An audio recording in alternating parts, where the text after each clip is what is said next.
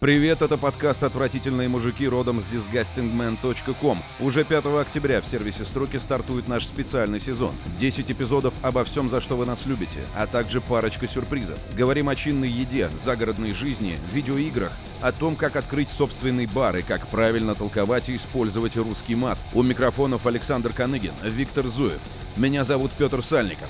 И добро пожаловать в осенний сезон «Отвратительных мужиков в строках». Вот это именно то, что я терпел и не говорил все выпуски отвратительных мужиков. Я видел, как за совой гонится скворец. Так, выбирайте, замерзнуть или угореть. Строго береста.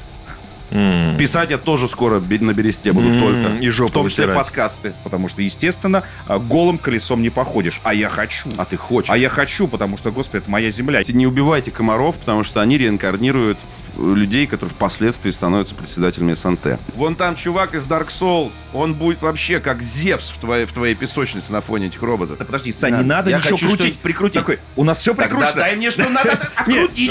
Просто вот в какой-то момент ты понимаешь, что однообразие еды это показатель того, что ты что-то делаешь не так. Откроем Google.